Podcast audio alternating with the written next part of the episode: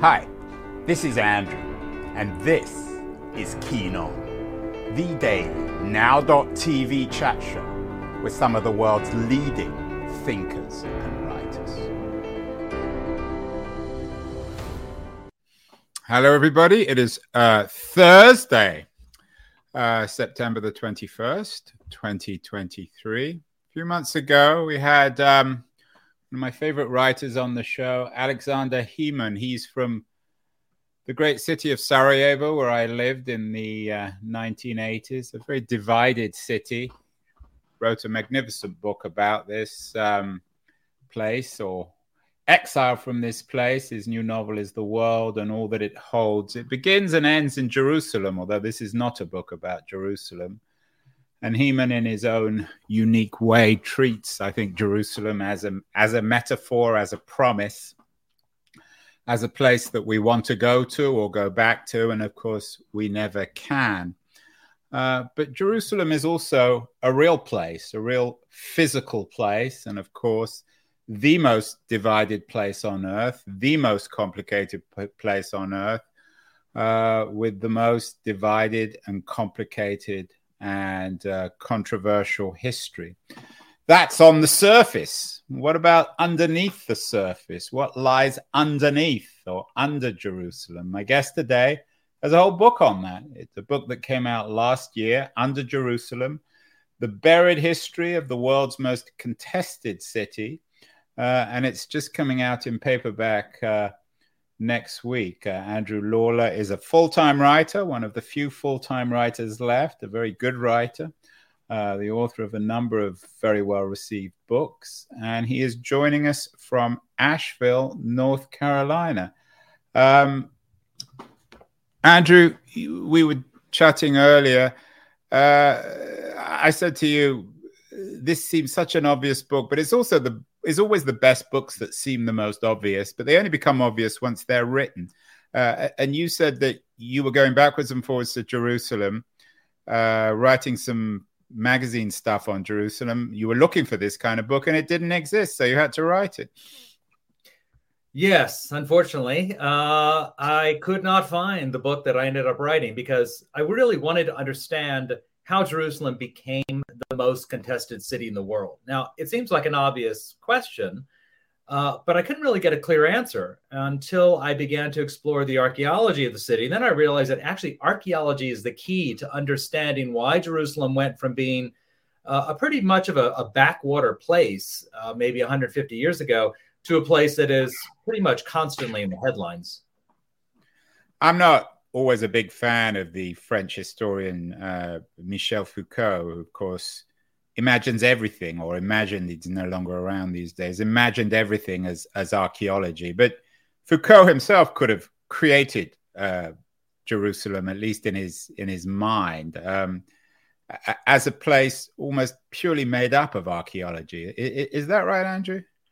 Absolutely. I mean, until until about the 1860s, so the time of the American Civil War, Jerusalem was a very difficult place for people to get to from the West. So whether you were Jewish or Christian, uh, people didn't go to Jerusalem much after the Crusades in the you know 13th or so century. So it was an idea. Jerusalem was very much a, a Foucault kind of place because it was it all existed for the most part in people's minds. Uh, again, whether you were Jewish or Christian you had an idea of Jerusalem. It was a more of an uh, uh, a place, a celestial place, a place that you dreamed about, a place that uh, the pilgrims came to the United States, came to America to create a new Jerusalem.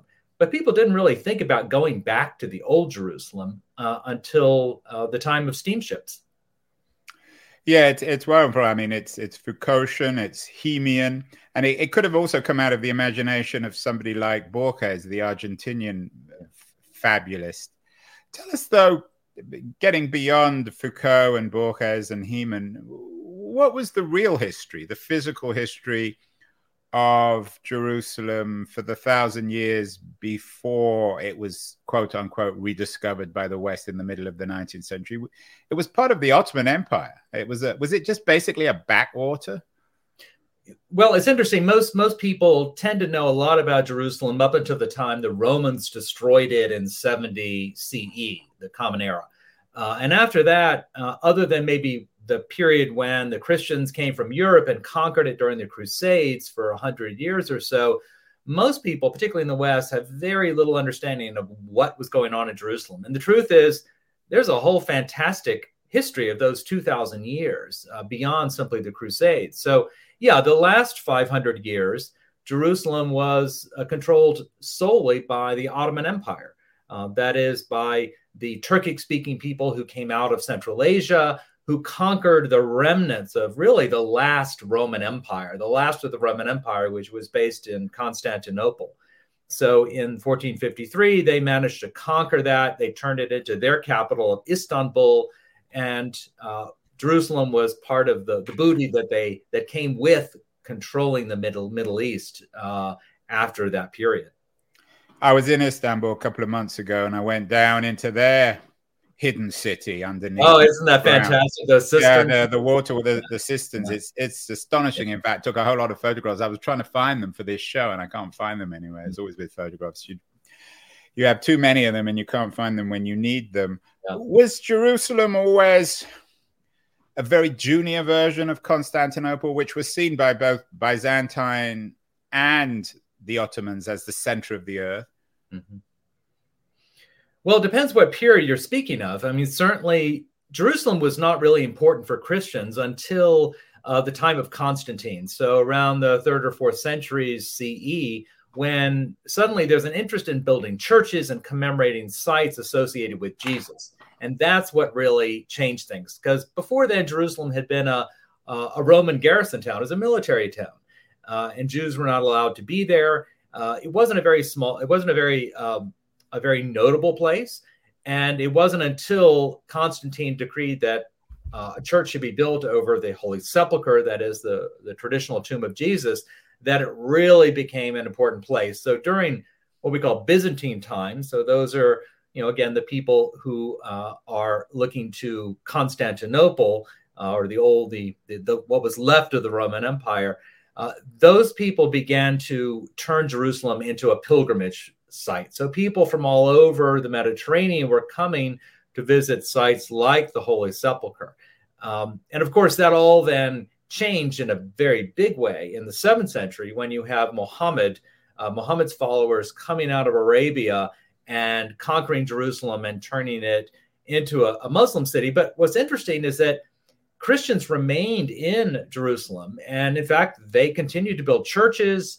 Uh, it was mostly a Christian city uh, almost at the time of the Crusades. Uh, and that was something that wasn't well known until fairly recently. And that's something that archaeology has shown us that, in fact, during Byzantine times and into Muslim times, Jerusalem was still a very large and vibrant uh, Middle Eastern city that uh, subsisted mainly on pilgrims when I was in, I mentioned I was in Istanbul a couple of months ago. I visited Ephesus, which is supposedly where the Virgin Mary, quote unquote, uh, lived, uh, and we visited her house.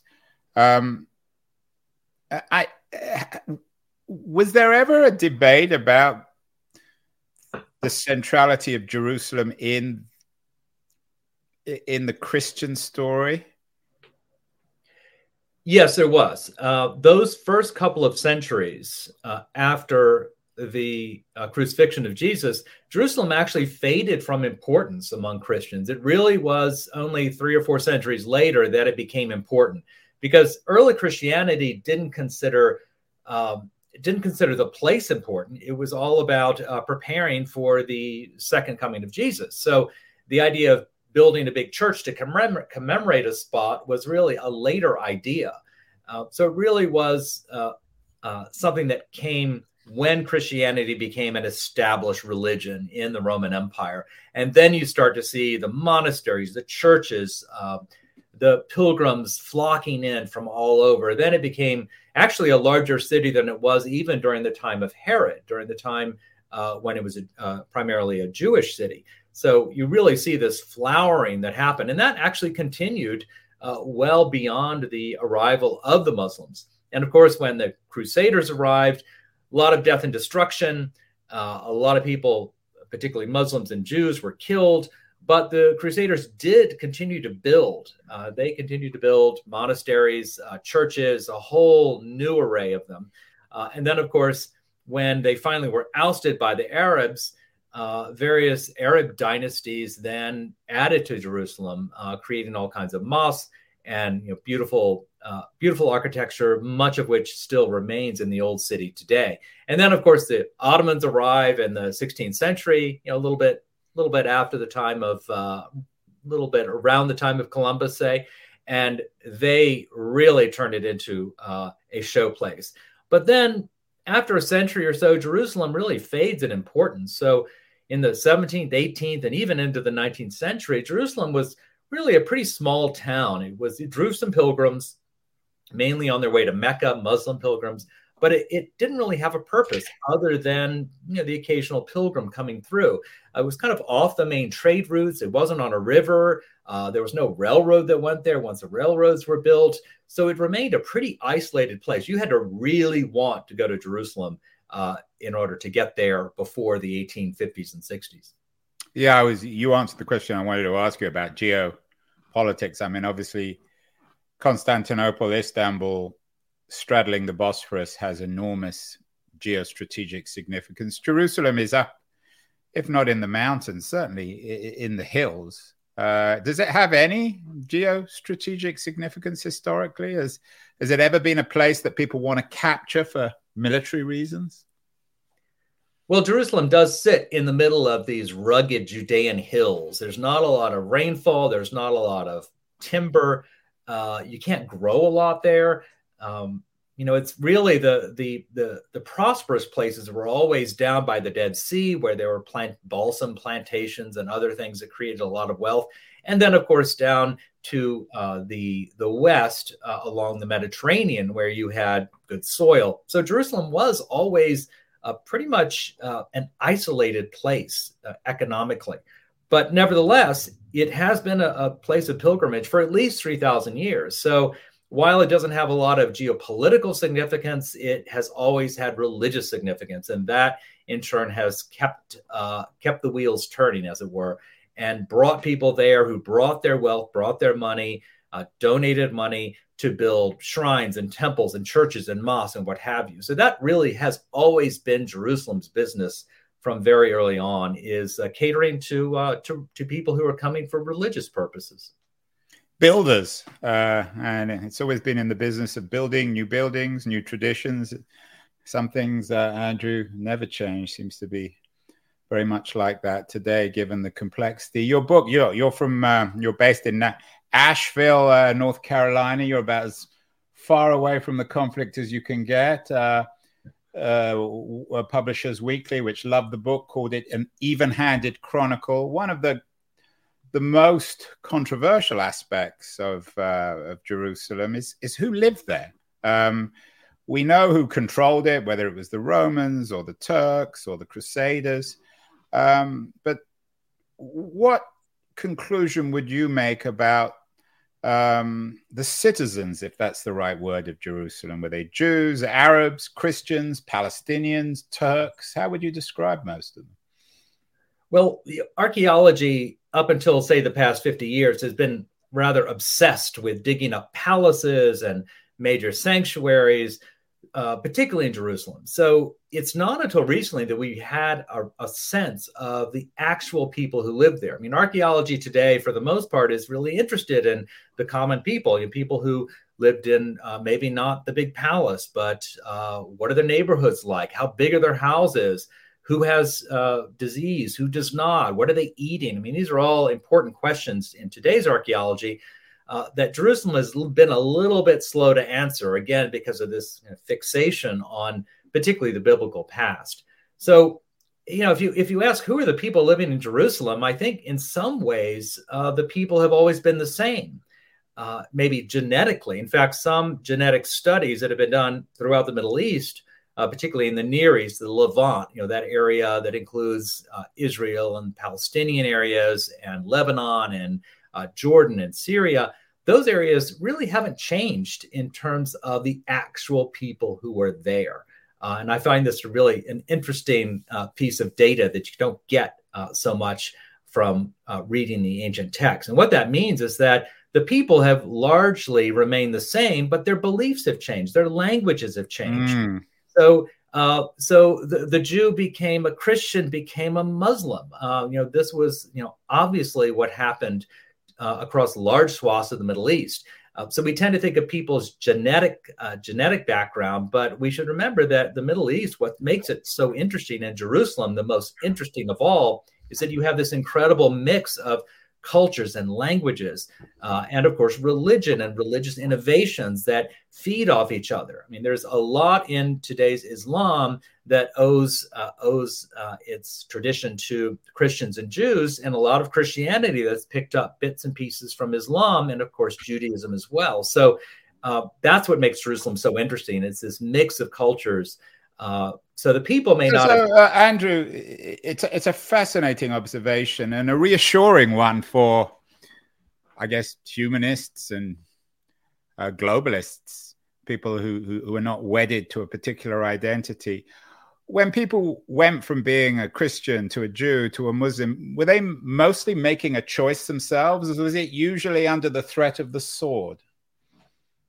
Hmm. Well, again, I think it, it depends on what period you're talking about. For example, when the Muslims arrived in the seventh century, uh, there is no evidence of forced conversion. In fact, in the early years of Islam, uh, there actually was a tendency not to want people to convert because the, the ruling class were, uh, were Muslims, uh, and those who were not part of the ruling class were not Muslims. And there were many who didn't want to change that.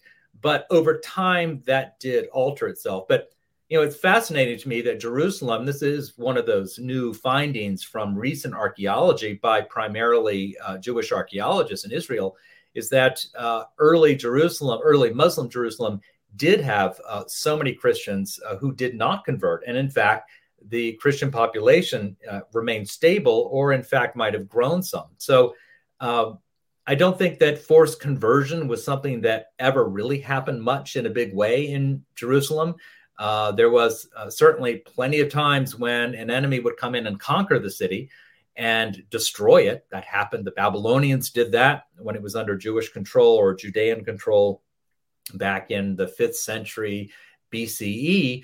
But uh, for the most part, I think people just gradually begin to pick up the tradition, and the ruling class has a lot of influence. So you might decide that it, you know, it might be good for your uh, for your children if you were to convert, or maybe one of your children converts and you don't, but then their children become whatever the the new uh, voguish religion is. And I think these things evolve more than somebody knocking on your door saying either you convert or you die. Yeah, I think it's it's again a, a very important and reassuring observation, Andrew, in our age where we treat being a Jew or a Muslim or a Christian in, in absolute terms. And of course, there are also many heresies, many many fragmentations of the church, many debates, Alawites, lots of groups somehow caught between Judaism and Islam. So hmm. even the the idea of there being a clean distinctions between the three dominant religions and, and various other religious offshoots, I, I think is historically inaccurate, isn't it? Yes, and it's actually it's a new idea, and this is really a 19th and 20th century idea. Uh, for example, in Jerusalem, the the governor of Jerusalem during Ottoman times was invariably a uh, a well placed uh, Ottoman sultan, you know, somebody or a um, um, an effendi, uh, a noble person who was given the job of overseeing Jerusalem because it was a a sacred place. So it was a very important job. But that ruler's, that governor's true job was to keep the Christians from going at each other's throats. Uh, that's a time when, for the most part, Jews and Muslims uh, got along, relatively speaking, whereas the Christian sects were constantly fighting with, with one another, uh, often quite violently. The Holy Sepulchre was often the site of, uh, of fights and fisticuffs uh, and even uh, worse violence than that. So, is this mostly a, a, a Catholic Eastern Orthodox division, oh, or oh, Protestant oh, no. Catholic, or all of it? You can slice it any way you want. I, I loved. I, I was visiting once in a, a, an Armenian archimandrite like a bishop, was giving me a tour of the Holy Sepulchre. And he took me through the Armenian area because everything is very clearly delineated who gets what, who controls what within this complex. And he walked over to a column and he said, Do you see this mark? And I looked, I couldn't. And he said, Look there. And there was a little scratch right in the center of this column. He said, This side Armenian, that side Greek. Mm. Uh, and you could really feel like you don't try and take an inch of that. So really, the Christians have been the real troublemakers in Jesus in uh, in Jerusalem. They were until the middle of the 19th century, and that's when things began to change. So today we understand Jerusalem through a lens that's actually only a century or so old. But you go back a ways, and for a thousand years, it was the Christians who were uh, were making the headlines. And of course, it's a European colonial kind of Christianity. We're talking with Andrew Lawler, the author of a, of a wonderful, it's not a new book, it's just coming out in paperback, came out last year, Under Jerusalem. We spent the first half, Andrew, doing exactly what I didn't want to do, which is talking about the surface. Now we've got to get underground. We're going to take a short break, and then we're going to get under the surface of, of Jerusalem. We're going to get underneath the city and talk to Andrew about it's real truth, it's subterranean truth. So don't go away, anyone. I just want to also remind everyone that this show is brought to us by Liberties, a quarterly journal of culture and politics. Uh, and we're going to run a short ad for Liberties, and then we'll be back with Andrew Lawler to get under the surface, get to the real Jerusalem. Beyond the news, the noise, there is nuance, insight. Liberties is not just a journal of ideas, it's a meteor of intelligent substance. It's the place to be for engaged citizens. Politics, opinion, substance. Liberties is a triumph for freedom of thought, a quarterly of urgency, of cultural exploration, of intellectual delight, of immaculate prose. It's invaluable. Subscribe now or find Liberties at your favorite bookseller. You can check out more about Liberties and subscribe at libertiesjournal.com. We are talking with Andrew Lawler the author of Under Jerusalem. Andrew, um,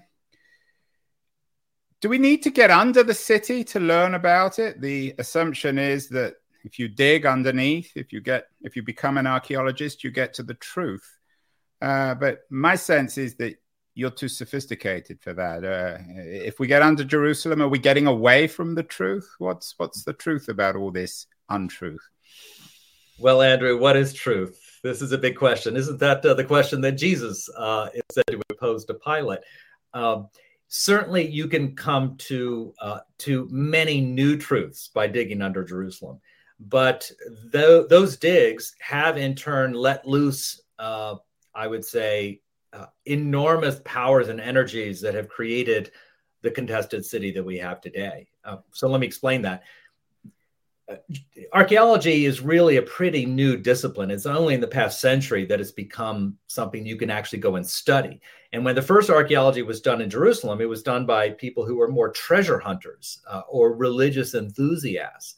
And these were Europeans primarily who came to Jerusalem looking for one thing and one thing only that is the biblical past they walked the streets of Jerusalem, and to them it was just yet another Middle Eastern city with filled mostly with Muslims, with Christians as well, uh, and some Jews. But it was not a uh, it was not the Jerusalem of their Sunday school.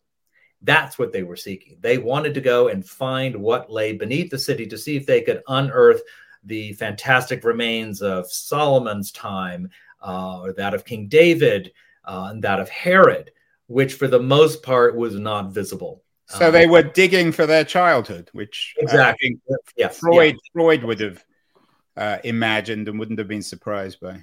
And and what's interesting is that for the the local Jews and Muslims were really perplexed by this strange behavior. I can imagine. you know, for them, uh, and it's it's true uh, for Muslims uh, in Jerusalem today. I've talked to many, and they don't understand this idea of digging for your past because they say, but your past is is the mosque you go to, it's your traditions, it's the food you eat, it's the the building you live in. Uh, it's not what's dead and gone that's underneath the surface. So so you, there's a real cultural clash that happened when Westerners arrived looking for what they perceived as their heritage beneath a city that was uh, a very different place, a city that was primarily an Arab city. When I say Arab, uh, you had, uh, of course, Christians as well as Muslims who were Arab, and you also had Jews uh, who, for the most part, were, were speaking Arabic then. So it was a very different culture that these Europeans and also Americans were walking into, uh, and they had very little interest in that world. They wanted to get back to that Bible of their childhood. So we had the first wave who were the treasure seekers. Then the academic archaeologists showed up, Andrew. Well, they did uh, bit by bit. And one of the big questions that was asked in the late uh, 1800s was where's the city of David? Uh, now, we all know from the, the, the biblical text that uh, David conquered Jerusalem from the Jebusites. He made it the capital and then his son Solomon turned Jerusalem into a, a, a large, glittering city that was the center of, uh, of a short lived but um, you know, very rich empire. I mean, Solomon is a byword for wealth. So they were very interested uh, in actually digging for this period and finding uh, the the crystal floor that's mentioned in to have been in Solomon's palace. It drew people like the Queen of Sheba from far away. And when they dug, uh, they didn't find any of this. And this is very perplexing. In fact, it wasn't even clear where the ancient Jerusalem uh, had sat. And finally, they were able to determine through just finding bits of pottery that that the old city of Jerusalem, not the old city that we know today, that you can walk around that's uh, surrounded by Ottoman era walls, but a little peninsula that sticks out south of the city's Acropolis or Temple Mount, Haram al Sharif, as the as the Arabs call it, uh, that's where the ancient Jerusalem was. But still, they could not find any clear large remains of any building from the period of David and Solomon. And that still remains one of the great mysteries of uh, Jerusalem's past today.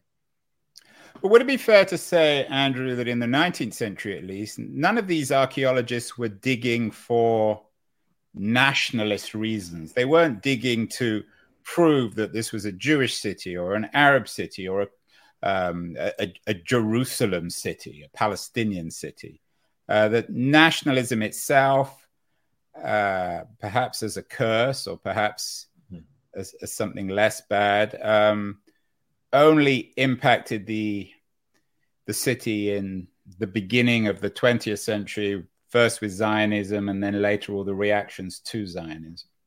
Well, actually, nationalism is, I think, what spurred uh, archaeology, and which in turn spurred the desire among European colonial powers to control Jerusalem. So, the first right. French archaeologist, for example, you know, he was a friend of the emperors. Uh, he was a very well placed person who had the money and and uh, poli- and political connections to get a dig permit. So, and then the, the British were threatened by the French coming into Jerusalem and searching for that biblical past. So they set up a society. So actually, what you had was a I, I would liken it to the space race of the 1960s that you hmm. had, mm.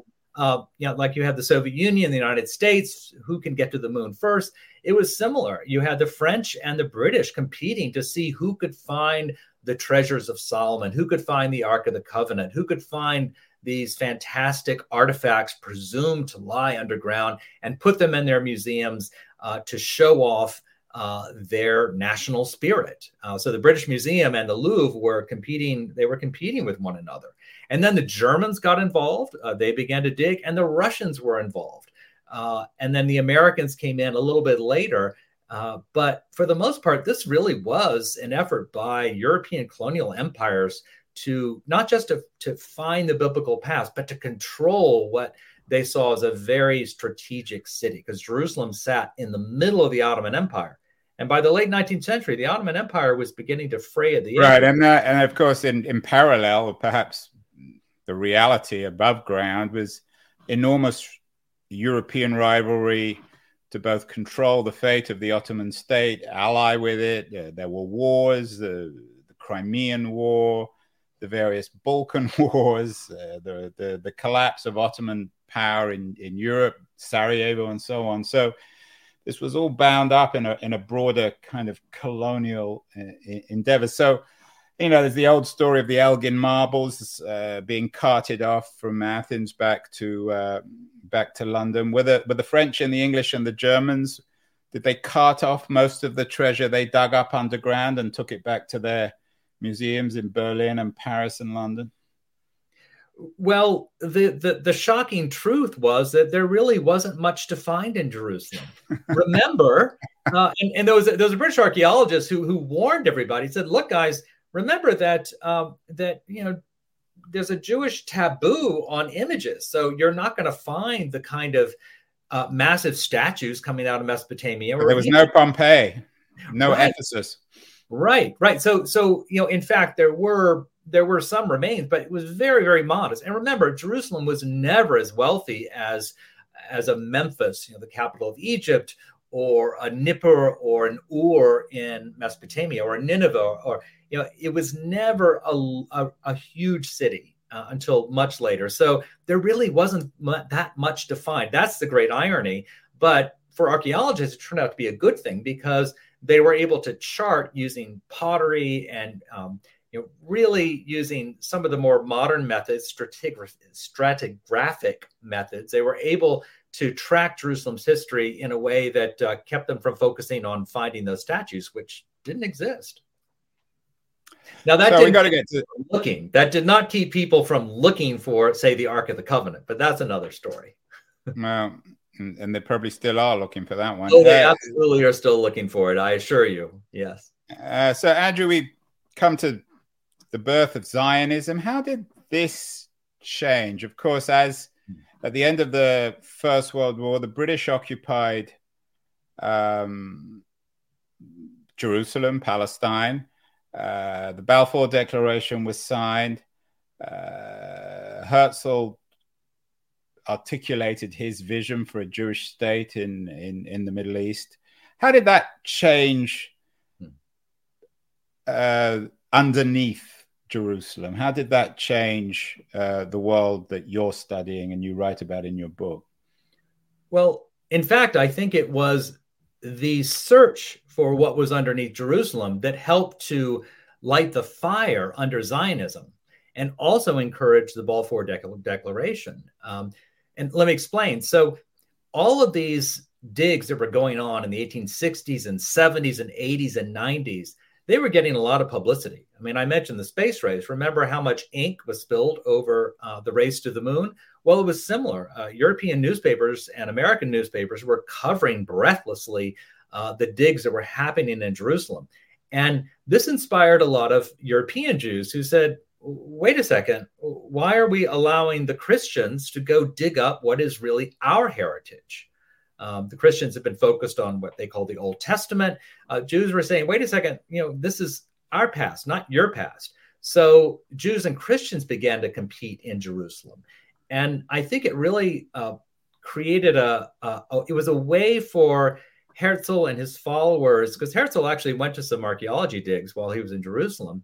Uh, I think it really gave them uh, a, a visceral way to uh, interest people in creating a Jewish state. So it was the it was these digs which inspired Zionists to to really focus on on Jerusalem and Israel. And remember, Jerusalem was seen as by many uh, European Jews at the time as a very you know dirty, superstitious place. The idea was, well, we'll create a, a state, but you know, around Tel Aviv and that area, uh, we want to uh, create a socialist state. And Jerusalem just did was not in line with a lot of uh, Zionist thinking from the, the turn of the century. So it really was these digs, I think, that that inspired people to reconsider Jerusalem as a place to turn into the center of a Jewish homeland. We've done so many shows on Israel, probably too many um, Israel Palestine. And the old argument amongst uh, hardcore Zionists is that the Jews have been living there ever since the beginning of time. In these digs, were they looking for proof of their ethnic uh, communities? Were they looking for proof that the Jews had been there since time immemorial, or were they looking for Jewish artifacts? Well, archaeology has always been wrapped up with the Western search for an identity. Um, that's true in the United States, where there are digs. Uh, for example, I grew up near near Jamestown, the first uh, the first permanent settlement in the New World. Right, you wrote a book about it. You wrote. Uh, I, actually wrote a, actually, that that's a book about the the first attempt, uh, which Right. didn't take. Uh, but yes, The uh, secret token. So you're all too familiar with that side Yeah. of American history. and so and that's a great example because I think uh, archaeologists are always you know always bring with them who they are and their identity and what they're searching for. So. Uh, this was also true in Jerusalem that people were arriving not necessarily thinking they wanted to prove something, but you find what you're looking for. Uh, Yeah. if you get the Meaning, you know, if you're looking for it, it you're going to find, for example, uh, an, uh, an Israeli archaeologist, very distinguished. I knew her quite well. She's passed away, Eilat Mazar. She found a building that she declared to be the Palace of David. Now, there's been a lot of scholarly criticism by Israeli archaeologists as well as others saying the data simply doesn't support that. But she was very gung ho, although she wasn't a religious person. She was really gung ho on the Old Testament and the Bible being a, a kind of a guidebook. Um, so I think it's it's complicated, but there's no doubt that in Jerusalem, anytime you dig, you are committing a political act. There's just no way around that. And that's what makes it so fascinating that when you go underground, what you see has been created by people who had all kinds of agendas.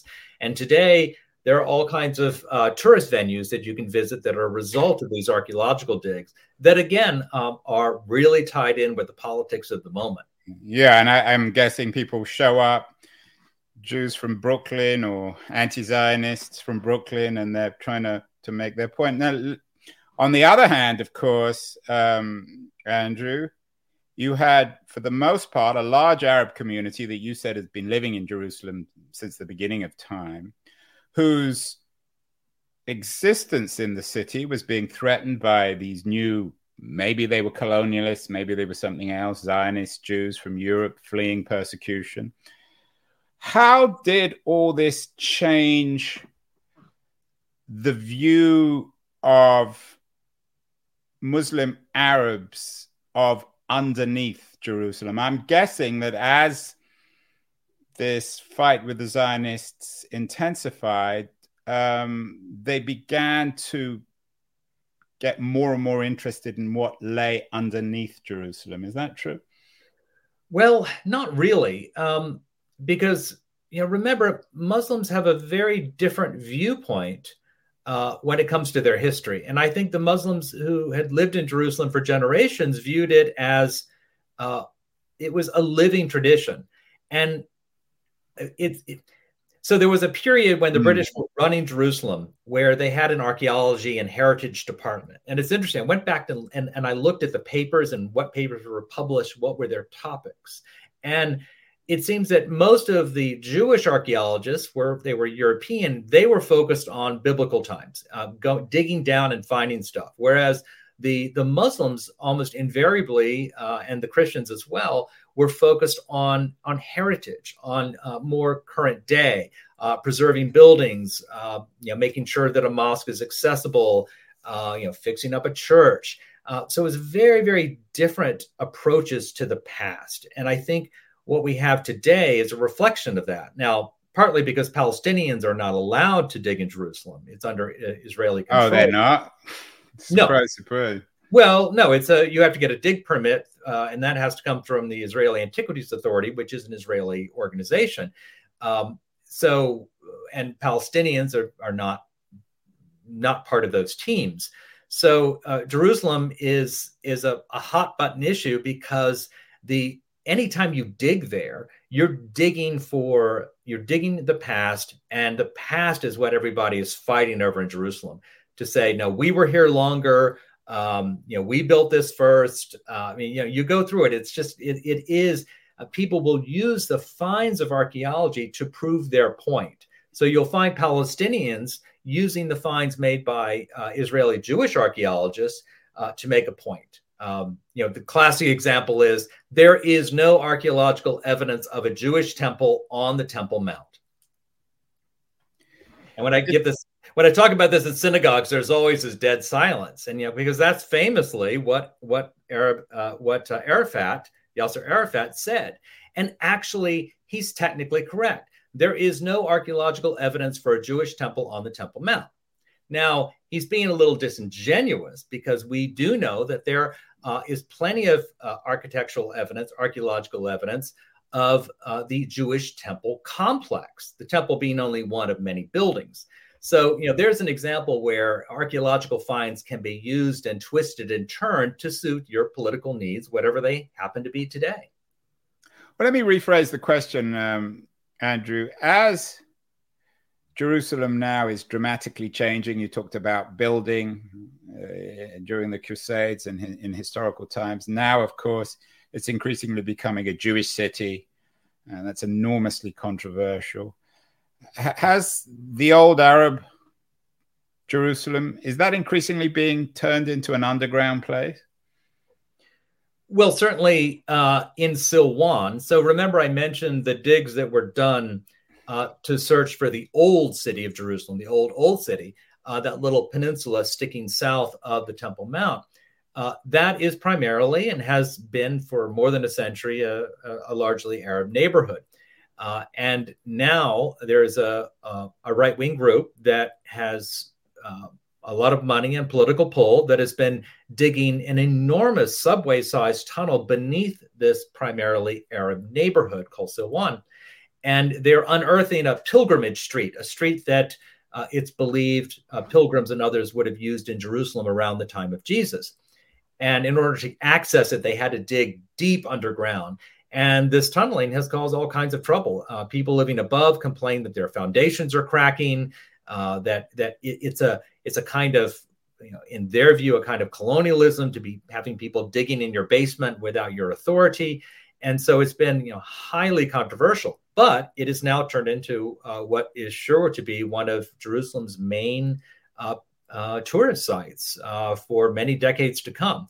So you have this tension above and below, but they're both related. What's below and above are so connected. That's what I found that if you understand what's going on below the ground in Jerusalem, then you have a pretty good insight into what's happening above. It's a fascinating story, Andrew. I'm thrilled that you wrote the book. I think it's such an important subject and such a, a brilliant book, and, and, and you present it in such an articulate way.